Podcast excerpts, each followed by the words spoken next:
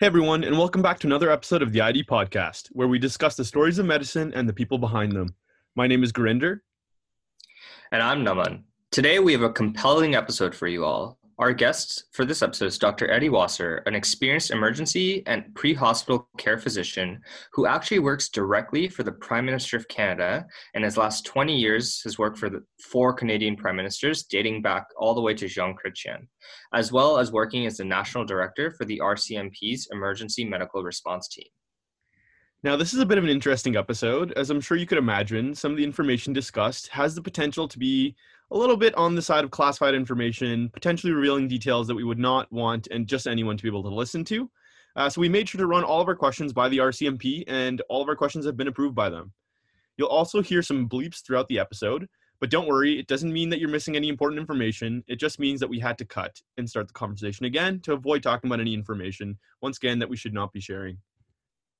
Yeah, and this truly is one of our more unique guests. Like, is discussing this kind of special niche in medicine that may not get too much attention, but when called upon, Dr. Wasser and his team need to be ready and able to respond to the medical crisis at hand. All right, all right. I think we've kept the listeners waiting long enough. Time to get to the show. Please join our hosts, Daniel and Jessica, as they interview Dr. Wasser in studio. Enjoy.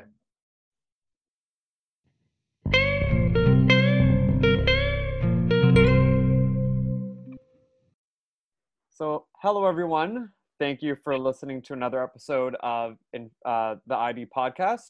My name is Daniel Borins, and with me today, I'm joined by my co-host uh, Jessica Jung. Jessica, how are you doing today? I'm well, Daniel. Thank you. Fantastic.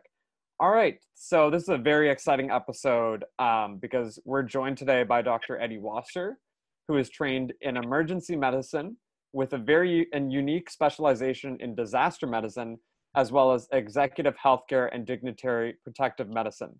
So, Dr. Wasser, welcome and thank you so much for joining us today.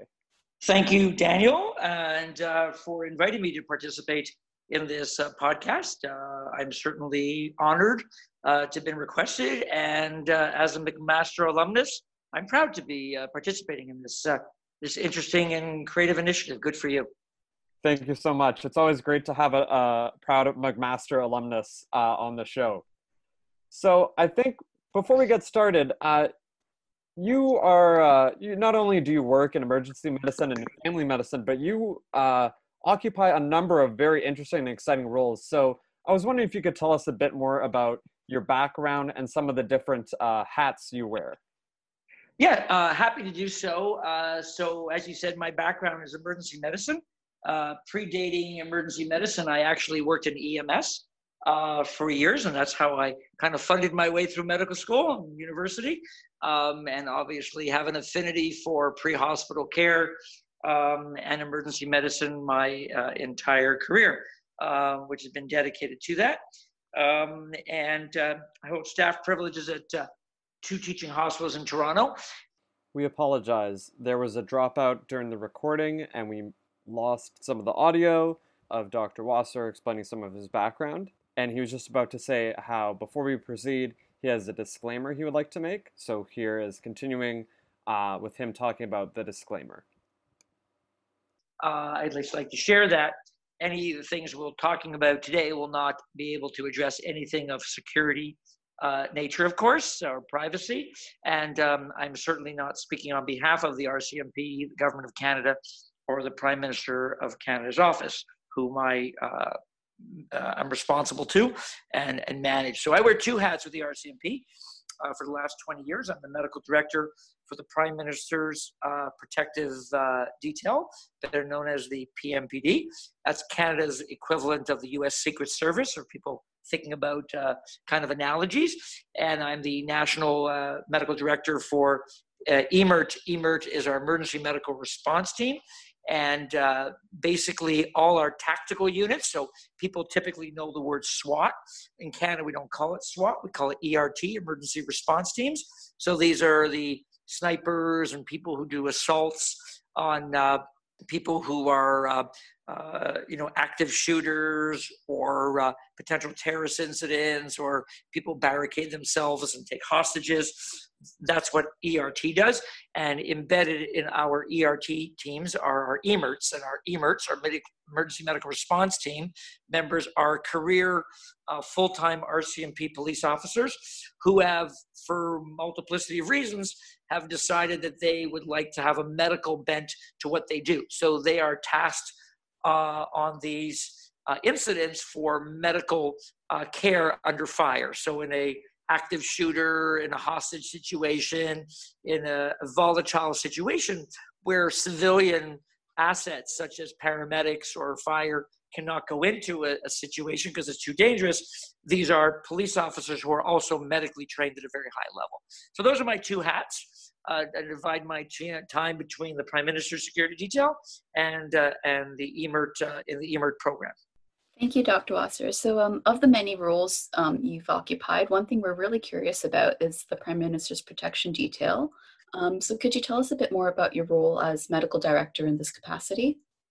Right. So um, the uh, prime minister, as you can imagine, um, travels not only throughout Canada but travels globally, and uh, we're not his personal physician, unlike in the United States, where the president of the United States has his personal physician, whoever he or she may be. Uh, prior to them holding the post of president, they get a physician assigned to them as their personal doctor. That's not true in Canada. That's not true pretty much in any other country uh, in the world. We are tasked um, from, emergency, from an emergency medicine standpoint to provide medical protection to the prime minister and his or her family, uh, as well as the RCMP security detail that travel with them whether it be locally or internationally. So, uh, you know, we do all our preparedness, emergency preparedness, wherever he may go. So, identifying what we call medical threats. So, in Canada, not a big issue, obviously. Pretty much anywhere in Canada, you're going to get you know, you get excellent care. Maybe the resources are not the same in all parts of Canada, but in all other parts of the world, we don't know uh, we can't guarantee, we do know because we do the research, we cannot guarantee that EMS is the same level of training of EMS providers in Canada, which Canada is a very high level of EMS uh, providers.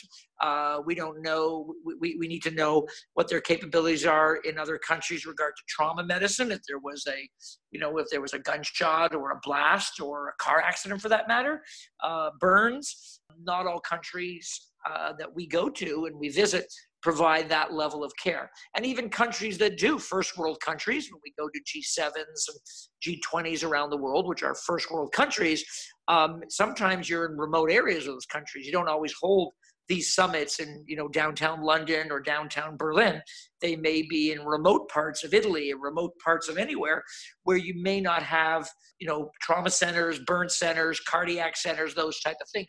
Even in Canada, if we hold a summit in a remote area, we don't necessarily have a trauma center in that remote area. We have to build all the contingencies for how we would provide medical care on the scene at the time at the highest level possible. And then how do we medically evacuate to the best resources? Uh, so our role is to identify all those resources in all the countries we go to. So we have what's called an advanced team and we have advanced security and part of that security assessment includes medicine. So, what is the EMS capabilities? Do they have basic para responders? Do they have uh, advanced care paramedics? Do they have a trauma center? Where is the trauma center? Do they have a burn unit? Where is the burn unit? Um, if you're dealing with people in the entourage, it's not just the prime minister and his family and our security. We have a large entourage the prime minister's office, the PMO, uh, other advisors and experts that travel with us of varying ages medical uh, conditions that they bring with them. You know, not everybody is, you know, 20 years old and fit. Um, so we need to know where all the cardiac centers are and other types of centers.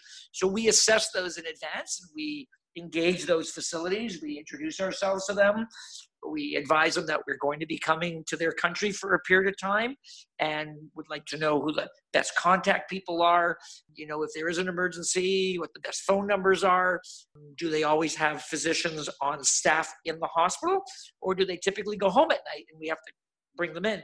You know if we call ahead how much notice do they need? Is it 10 minutes? Is it an hour? You know, those type of things. So we do all the emergency planning. Obviously, we do planning for countries that do not have uh, a good or safe blood supply. There are countries where we know we trust their blood supply, other tr- countries where we don't trust their blood supply, in which case, you know, we bring our own. So we need to know all that information in advance. And then there are some countries that we cannot trust their medical care if God forbid something happened to the prime minister or his family or anybody in our entourage, where would we take them to another country, a neighboring country, and how would we get them there? Would we bring? We we we travel on our own plane. We don't travel commercially. Would we travel in our own plane? Would we uh, get a, have a secondary plane? Would we use an air ambulance? Would we use a helicopter? So that's all part of the planning when you uh, when you travel with a large uh, international contingency and obviously heads of state, etc. Amazing. Well, that's really interesting, especially hearing about how you work with the various different countries when you're traveling uh, with the prime minister to make sure that um, you know the different resources uh, that you need are available. I was wondering if you can maybe talk a bit more about what that looks like when you're um, coordinating with the different countries and, and some of the other challenges are with that role. I know that you spoke about some of them already, though. Yeah, so basically, you know, many of the countries that we go to, we've been to uh, over over and over again. Um, you know, there are exceptions to rule countries that uh, we haven't been to in many years, and in rare occasions that we've never been to due to whatever reasons. Um, so if we if it's a country we go to regularly, such as we go to the UK, uh, any of the EU countries we go to, um, you know, uh, we've been to different Middle Eastern countries, you know, Israel, Kuwait, uh, you know, uh, uh, countries that we have long-standing relationships with we know who the contact people are um, and we reach out to them well in advance um, and uh, usually there's a professional friendship that develops over the years because you work so closely.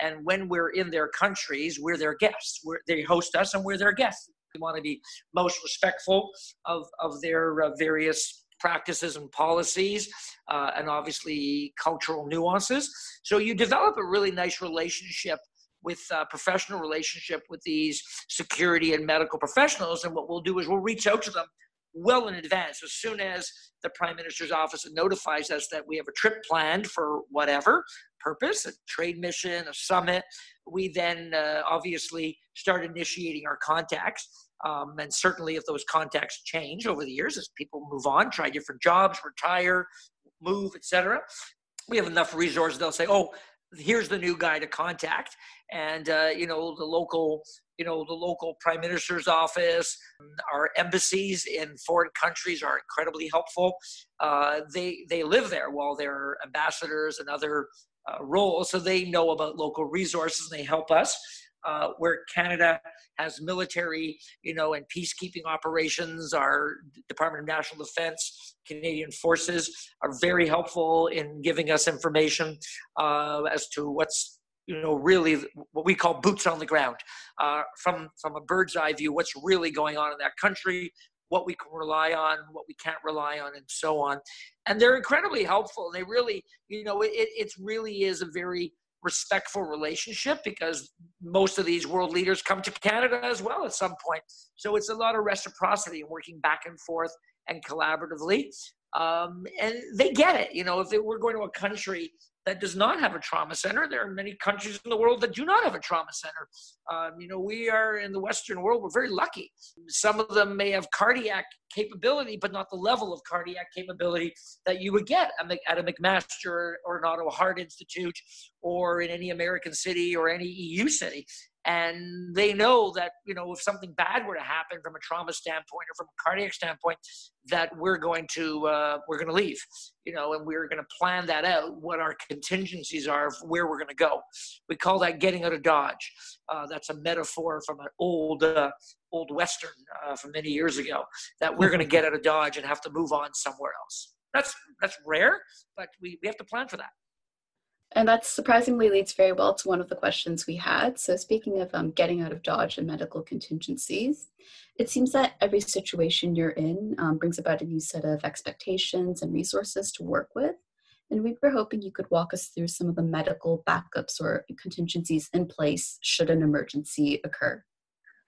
Yeah, so um, we're part of a group um, called the, and we uh, we're uh, it's Canada, U.S., others um, that we meet regularly in the U.S. Um, unfortunately, COVID uh, got in the way of our spring meeting, and the uh, medical experts, both working for heads of state or other levels of government, participate in a series of academic lectures. These are actually accredited courses uh, that we do and deliver to each other, um, and uh, we have a chance to talk about what's going on in different countries that we know we may be going to.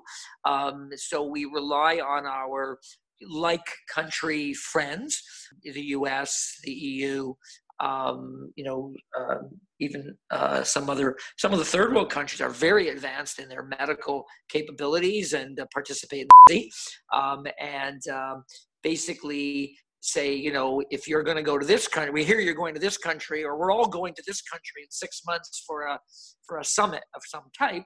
Um, we know that they do not have capabilities uh, regarding, let's call it burns or cardiac. So uh, we're going to this country, and the reason we're going to this country, neighboring country, is because we have a relationship, we have a trade agreement. They're one of our colonies. And then what we will do, we'll piggyback on with them. We'll say, hey, that's great. They've already done all the hard work, what we call the heavy lifting. Um, can we um, leverage off that? And can you introduce us to the people in that neighboring country? Um, so we will do that. But typically, what we'll do is when we arrive to a country doing in advance, um, we will uh, have the, we already are predetermined where we're going to go because we've done all our research. We share a huge database with other countries on uh, the top medical facilities, the contact people, those facilities, the contact numbers, um, and we share that information amongst the MNC group um, and uh, and uh, like countries, and we'll reach out ahead, say we're coming on these dates. Does that work for you? For us to meet with you, get a tour of your facility, so we know where the facility is. Uh, is the emergency room right off of Main Street? Because you don't want to start searching for an emergency room, you know, in the middle of the night uh, in a country you don't know and you don't know necessarily the language and so on. Um, so uh, we'd like to come see the facility. We want to know are we going right into the emergency room? Is there uh, is there another part you go to for X-rays? Is surgery done here? Do you have a blood bank here if we needed blood? Is it elsewhere? You know, we'd like to meet the doctors who would be the designated physicians who will be uh, on call for us. Uh, do you normally stay in the hospital when you're on call? Do you go home, which I talked earlier? Um, how far is it reasonable uh, for us to expect you to be there by the time we get there, or do you need more advance notice? Uh, in some countries, uh, you know, just traffic is so bad um, that it could take the surgeon an hour to get in from his home and he doesn't live that far away. So in those conditions, we would usually ask, would they provide special conditions for, the 24, 48 hours that we're on the ground. Would the uh, physicians that were assigned to us, would they be willing to stay in the hospital the whole time or them and one other person alternate? Usually that's they're, they're willing to do that. If we know that uh, EMS is a challenge in getting an ambulance, we may have an ambulance following us around. Some countries automatically offer that. They say, we'd like to give you an ambulance, follow way behind because we don't want ambulances following us around everywhere. Um, so they'll be far behind, but close enough if we need them.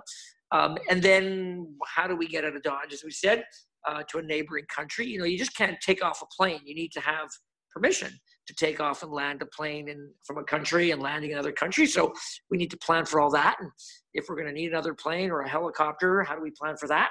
You know, so those are all the logistics, the, the bits and pieces of, uh, of, of a country. And as I said earlier, some countries we don't trust the blood supply because they can't guarantee that they test it properly or uh, their, their systems of controlling temperature are, are efficient or reliable, and we'll bring our own. That sounds like a lot of details to navigate, um, lots of extensive planning for sure and forethought. And it just seems like, in general, there are so many different moving pieces to navigate when talking about arranging for emergency medical care in an unfamiliar setting. And for our audience in general, we were just wondering about some of the challenges Canadians might face when trying to access healthcare abroad. Or, in other words, what are some things that Canadians might be surprised by or overlook when traveling? Yeah, so that's a great question. I, I get that a lot just by people reaching out um, in light of the work that, that I do. Um, and if you remember, my background was repatriating Canadians. And I used to jump on a plane and fly Canadians back and that type of stuff. Um, and I still uh, help in navigating Canadians who get into trouble medically or have injuries when they travel all over the world. I think the most important thing uh, for your audience to know and to share with patients as you go into practice is that many Canadians um, are of the belief that their OHIP or Quebec Medicare, whatever healthcare, provincial healthcare coverage you have from where you come from, uh, will cover you in a foreign country, and that's not true. It won't cover you in the United States or anywhere else. Uh, OHIP in Ontario uh, has uh, the right to pay uh, some, all, or none um, I've never ever once heard of OHIP paying 100% of a medical bill where somebody got sick or injured. There are conditions where Canadians are sent to another country, pre-approved by OHIP for specialty care, very unique, very unusual circumstances. You know, a, a last-minute uh, or life-saving uh, form of treatment that's not yet available in Canada. But that's all pre-approved. We're not talking when people travel on vacations or for work. But so the number one thing that I think people get themselves into trouble with is they think that OHIP is going to pay the bill and they won't. And you could have a big surprise when you show up in a hospital for very minor things, depending where you go in the world, um, or it can be inc- incredibly cheap. And then you're saying, "Oh my God, am I getting really good medical care? It was only cost me a couple bucks." Uh, the, the price doesn't reflect the level of care. Sometimes you're getting exceptional care for exceptionally low money in private facilities in uh, the third world countries, Africa, other parts of the world. Um, and sometimes you pay a fortune and you don't necessarily get very good care at all. Um, so I think it's important for people to have good travel insurance. And uh, you know, uh, travel insurance not expensive. Um, travel insurance companies in Canada, there's many of them. I don't recommend one over another. I don't think that would be uh, appropriate and um, certainly not accurate.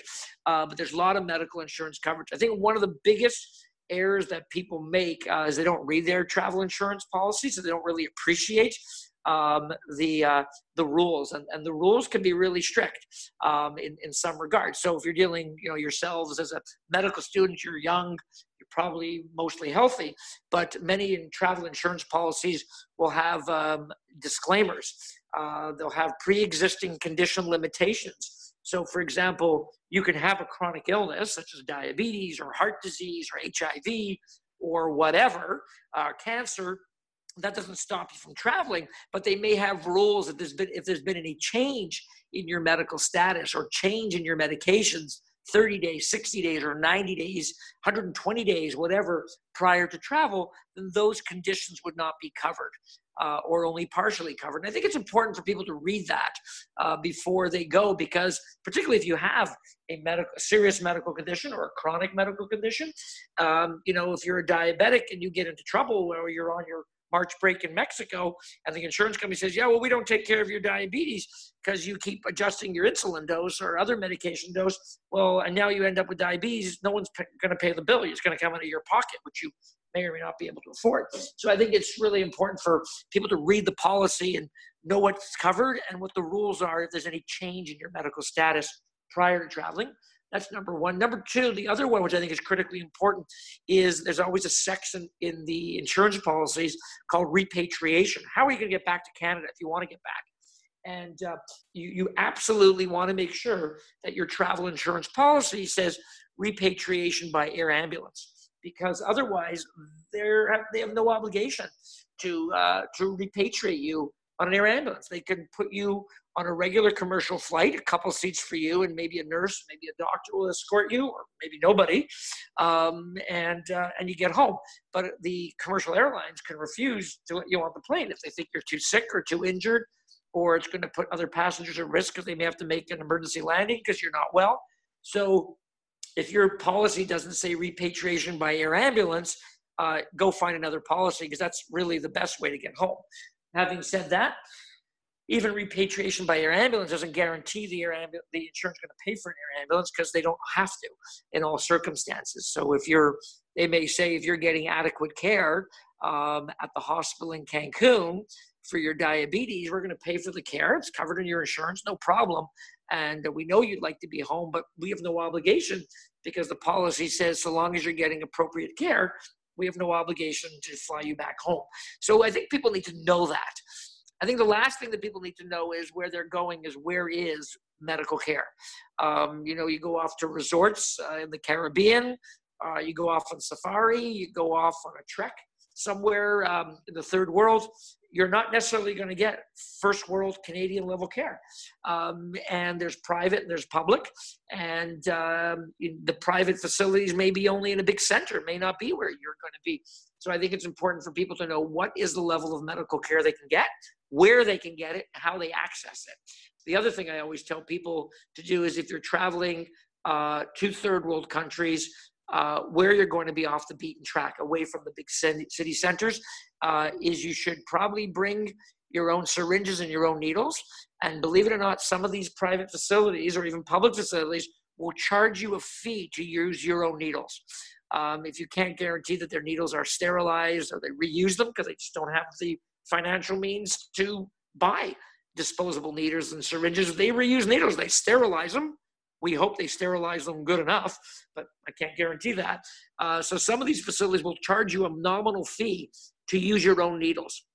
So I will tell people if they're going backpacking out in the backwaters of some part of the world in a third world country to bring your own needles and bring a good first aid kit and bring enough medication to cover you for if you get a really bad gastro diarrhea, uh, those type of things. What I call a snivel kit. You know, I got a cold, I got a headache, I got menstrual cramps. I got diarrhea and vomiting to cover those type of things that are very common and you don't necessarily want to go seek out medical care in a third world country for that stuff. That was uh, that was really interesting to hear dr wasser and i think those are some really good tips uh, for people. You know unfortunately they can't really travel as much right now but maybe now they can sit down and look at their travel insurance policy uh, just to make sure it's it's uh, exactly what they want before they are able to travel. Yeah, and, and you know, uh, I, I, said earlier, travel insurance is really inexpensive, like only a few dollars a day. It really is a penny wise, pound foolish when people don't buy it because they think, oh, number one, oh, it was going to cover, which it won't. Number two, uh, you're saving money on that end. That's really not the place to save money. I absolutely agree. All right, so let's take a short break. Um, and then when we return, we'll talk to Dr. Wasser about another one of his hats that he wears. Hey everyone, if you enjoy listening to the ID podcast and want to hear more from us, follow us on social media. You can find us on Facebook, Instagram, and Twitter at the ID podcast. If there's a topic you'd like for us to cover in a future episode, please feel free to message us or send us a tweet. Thank you and enjoy the rest of the episode.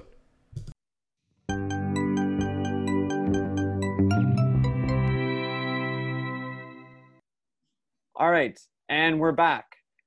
Okay, so uh, thank you again, Dr. Wasser, for talking about your role as with the Prime Minister's Protection Detail. Now we want to talk to you a bit more about your work with the RCMP um, as National Director for the Emergency Medical Response Team, which is EMRT, um, which is a program for counter-assault and counterterrorism tactical operations. So we were wondering if you could please tell us a bit more about your role um, in this uh, in this field. Right. So, um, as stated earlier, our uh, our SWAT teams in Canada we call ERT, Emergency Response Teams, and embedded in those ERT teams for whatever they're called out to do. Uh, you know, whether it be an active shooter or a uh, the uh, terrorist incident on Parliament Hill a few years ago, or a hostage taking, or anything that you would typically see a SWAT team go on on TV or in movies. Uh, embedded in those teams, we have our tactical medics called EMERT, Emergency Medical Response Team. And these are, as stated earlier, these are full time uh, RCMP police officers, they're career police officers who, for a multiplicity of reasons, have an interest on the medical bent. Some of them were paramedics in a previous life. We have some uh, ex emerge nurses um, who um, want to reactivate their medical skills. Don't want to completely abandon that part of their life and they join uh, EMERT, and uh, they still have their regular policing duties. But when they're deployed with uh, ERT, uh, for any of the type of incidents that ERT is deployed for. Uh, they basically uh, throw on their their tactical uniforms and bring their medical kits, and they provide what we call care under fire or uh, care in the austere environment. So if you have a, a dangerous situation, not only is it dangerous for EMS, civilian EMS to go in, it's actually prohibited by law it, would be completely unreasonable if there is somebody shooting at people or uh, there are potential explosives from a bomb or whatever to take in uh, more people into a situation and put their lives at risk. That would be irresponsible. But uh, police are required uh, to go into these situations when people are running the opposite way. These are the people, uh, police, fire, run into these situations. Uh, but we obviously don't allow civilians into these situations we, until everything is all clear and safe. So, how do you provide care under fire when there's an active shooter, but the environment is not safe? So, that's where the EMERT tactical medics come in. So, it seems like this is a, a extraordinarily high stress situation, and we were just very um, curious as to how best to train individuals to function under the intense stress and pressure and unpredictability of right. these active. So, yeah. yeah. So there's two components to it. I think I think it's important to know that you have to remember these are all career police officers. Um, highly trained uh, Canadian law enforcement are highly trained uh, individuals um, trained to work under extreme stress under extreme pressure. Um, you know, they're uh, very qualified, very trained, and they have years of experience um, working in, you know, very adverse conditions. They walk into situations that are often not clear, you know, that are potentially life threatening for others and for themselves. And, uh, you know, we see all this stuff on TV, but uh, the reality is no one really knows what it's like to be a police officer, and uh, they're there to protect us. And I've worked in law enforcement for 20 years, not as a police officer, but certainly have had a bird's eye view um, of what they do and how they do it. And I can't even uh, come close to describe the extreme level of stress and the ability and the need for them to keep a level head and so on. So they're number one, they're highly trained before they're given their badge on their gun. Uh, once they're on the road, they have years of training. And to be an ERT member or an EMERT member, these are not police officers that are fresh out of the police academy, or in the RCMP, it's called Depot, is our training facility uh, out west. Um, these are police officers with years of experience in a multiplicity of other forms of policing, and uh, they apply for these jobs. Um, they want to do this, so uh, they they are then trained uh, at a very high level, uh, you know, training in every possible combination of permutation of scenarios that you can imagine uh, to try and simulate these situations. Um, our tactical medics, I'm responsible for their protocols and all their training, and we uh, we use all types of resources to uh, put them in extreme situations. And uh, there's what's called TCCC, Tactical Combat Casualty Care, or Tactical Casualty Care. That's a standard of medical care um, that uh, is given military medics. So they could do uh, advanced airway, they could do surgical airways, they could do chest needle decompression for somebody who has a collapsed lung from a blast or from a gunshot. They could do intravenouss, intraosseous needles. There's certain life saving medications they can give tourniquets, um, um, airway management, uh, it, and certain you know uh, procedures that they're allowed to do. Um, so they're all trained in a classroom like you guys are. They're trained in scenarios, uh, skills training, sorry, and uh, and supervised and, and evaluated extensively, and then they're put into extreme scenarios. We simulate to the best of our ability. Uh, you know, that's uh, um, scenarios of every possible you can imagine gunshots blast injuries burns uh, mass casualty situations uh, those type of things and uh, you know they, are so that when things really bad happen and sadly things bad things do happen such as the tragic uh, active shooter situation uh, a little over a month ago in nova scotia where we lost one of our RCMP members tragically, but 20 uh, something people were killed. And uh, these are the type of people, the tactical ERT and tactical medics that uh, are the people, in addition to regular general duty police officers that you see driving in their cars in uniform, these are the guys who train extensively for exactly those situations. Now, tragically, that was the first time we've ever had that level of uh, of uh, injury and, and death. Awful, but we've certainly our guys are deployed regularly uh, throughout the country. Um, you know, for all types of incidents. Well, that's uh, really interesting to hear. Um, you know, the training and the the intense amount of hard work that's put into uh, that these officers put into to um, be able to act uh, when these unfortunate shootings occur. So I was just wondering, um, can you give some more info about some of the considerations for, let's say, some of the medical equipment, and and you talked about some of the procedures. So considerations for the medical equipment and procedures that are kind of deployed when there is an active uh, shooting zone. Yeah, so we've uh, emulated the military model. Um, uh, sadly, there are too many wars in the world, and we've learned a lot. War is uh, awful, but it also historically has been an incredible uh, medium for medical education and uh, lessons learned uh, for all the wrong reasons, but very good results. Our trauma centers today are a direct result of lessons learned from the various wars of the past. Um, so um, we've learned from our Canadian forces who were uh, extend, involved extensively with other coalition forces uh, in Afghanistan um, and in other, you know, awful situations, you know, fighting ISIS um, and involved in peacekeeping missions around the world where they've had to, uh, you know, deploy and provide medical care we've learned for them and the TCCC I made reference to earlier, the Tactical Combat Casualty Care, is a military model for providing uh, trauma care in the uh, under extreme situations, under care under fire, care in the austere environment. It's called. So there's an international standard for TCCC, very different than the ABCs you learn, you know, when you're a lifeguard or ski patroller or even early in medical school with CPR. Um, in that world, we actually move the ABCs aside. And there's a whole other uh, paradigm that focuses on massive hemorrhage because people who are shot and people who are suffer from blast injuries don't die from the ABCs that you're taught in CPR and first aid. They die from bleeding out. They hemorrhage to death, and they hemorrhage to death very quickly. And unless you stop the bleeding, um, you know, uh, they have no chance. Doesn't matter if you know CPR. Doesn't matter if you have an automatic defibrillator. And you know, we've learned those lessons tragically from wars, and we've applied them uh, in law enforcement, and now they're applied in the civilian world.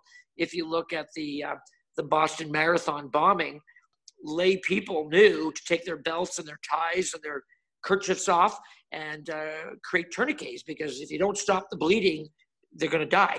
So, you know, tourniquets are a critical part.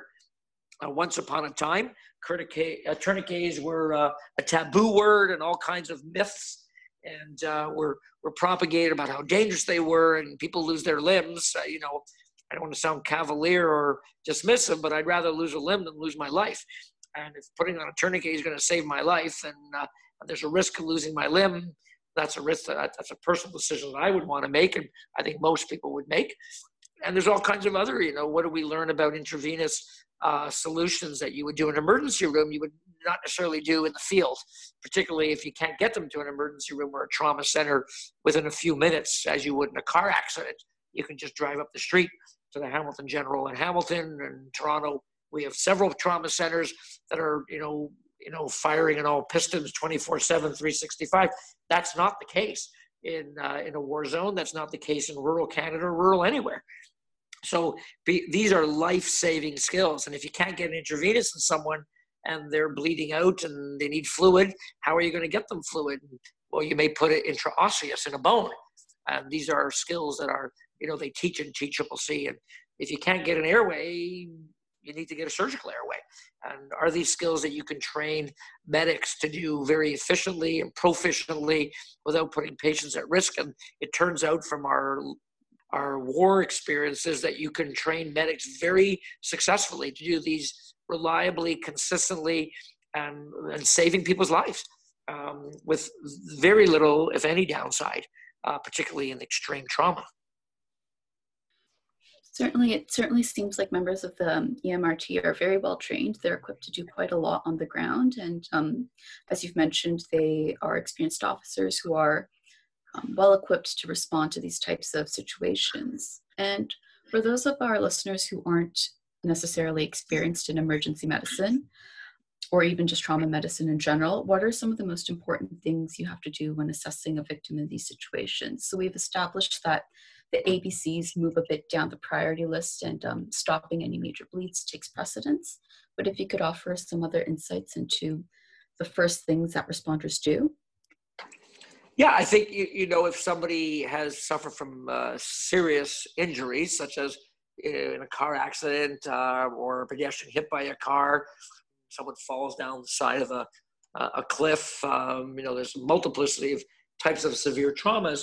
Um, you know, the first thing that I would recommend, and there's a total paradigm shift. It's a different way of thinking uh, than we've done historically, and uh, it's again the military experience that's migrating into e- civilian EMS, migrating into civilian first aid.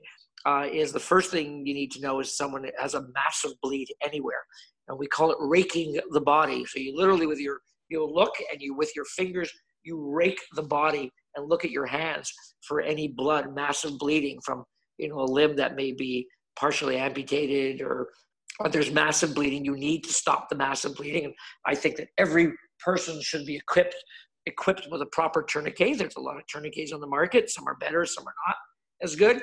Um, and uh, a proper tourniquet and apply it. Don't worry, you're not going to hurt the person. It's painful, but you're not going to injure the person, I should say. And you're certainly not going to kill them with a tourniquet.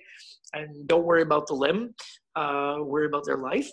I think that would be the first thing. Um, you know, to plug all the holes where bleeding is coming from. That would be firstly uh, one. And uh, there's a protocol called MARCH, M A R C H E. So M is for massive bleeding, uh, A is for airway, uh, and not the ABC's airway, but yes, the ABC's airway. Do they have an airway? And sometimes simple things like just readjusting the airway. Again, you don't want to crank on somebody's neck if they've had a massive fall or been hit by a car and cause a serious spinal injury. But there are minor things that you can do to ensure and protect the airway because uh, you don't want someone to bleed to death and uh, not breathe to death and that type of thing. And uh, you may need to apply some resuscitative measures. Um, you know, airway management, you know, breathing assist in some way, and so on. Um, and then you work your way down. You know, there's a lot of emphasis on spinal injuries, which there should be. You know, we don't want to make people worse, but there's a lot of good studies that were done by our military that the degree of spinal injuries are not nearly uh, as problematic uh, as people bleeding to death. And while you're not going to drag people and toss them all over the place, you know, so long as they're not moving, you're not going to create more harm. You're not going to hurt them. You know, you don't want you're not going to drag them away unless there's danger, such as a fire risk, or in the police world, if there's a shooting risk. Obviously, you need to get them out of a out of the target zone. Um, but basically, other than not moving them, you're best not moving them and let uh, when it's all good for EMS to come and properly do spinal support and put them on a spinal board and get them to a hospital um, as opposed to moving people. And we hear that all the time from EMS that somebody was dragged out of the car because they thought the car was going to explode, but cars rarely ever explode. Um, so, you know, leave people where they are and let EMS come do their, their jobs. Um, as a first responder, as a first aider, let them move the patient. Don't move the patient unless they're in immediate, uh, imminent risk of having further injury. Well, I think that's all the questions that we had, Dr. Wasser. So thank you again so much for joining us. This was a really interesting um, episode, and we definitely learned a lot that we didn't learn. Uh, you know, we learn a lot of medicine in med school, but uh, this is something that we we haven't really touched on, and I'm sure our listeners will really appreciate uh, listening uh, to what you talked about today. So thank you so much for joining us. Thank you, guys. I really appreciate it. Good luck in your studies. And uh, you are living through an unprecedented time. And uh, I graduated in 1989, and my medical school class was the first year at McMaster and pretty much every medical school in Canada where HIV was in the curriculum. So I remember that as if it was yesterday, and you too, in uh, 25 to 30 years from now, as competent, uh, excellent physicians are going to remember that in your first year medical school, there was this illness called COVID and all the lessons learned from that, um, both good, bad, and ugly. So, best of luck, stay healthy and safe, and uh, thank you for uh, thinking of me. Thank you very Amazing. much. Take care, guys. Bye bye. Thank you. You too.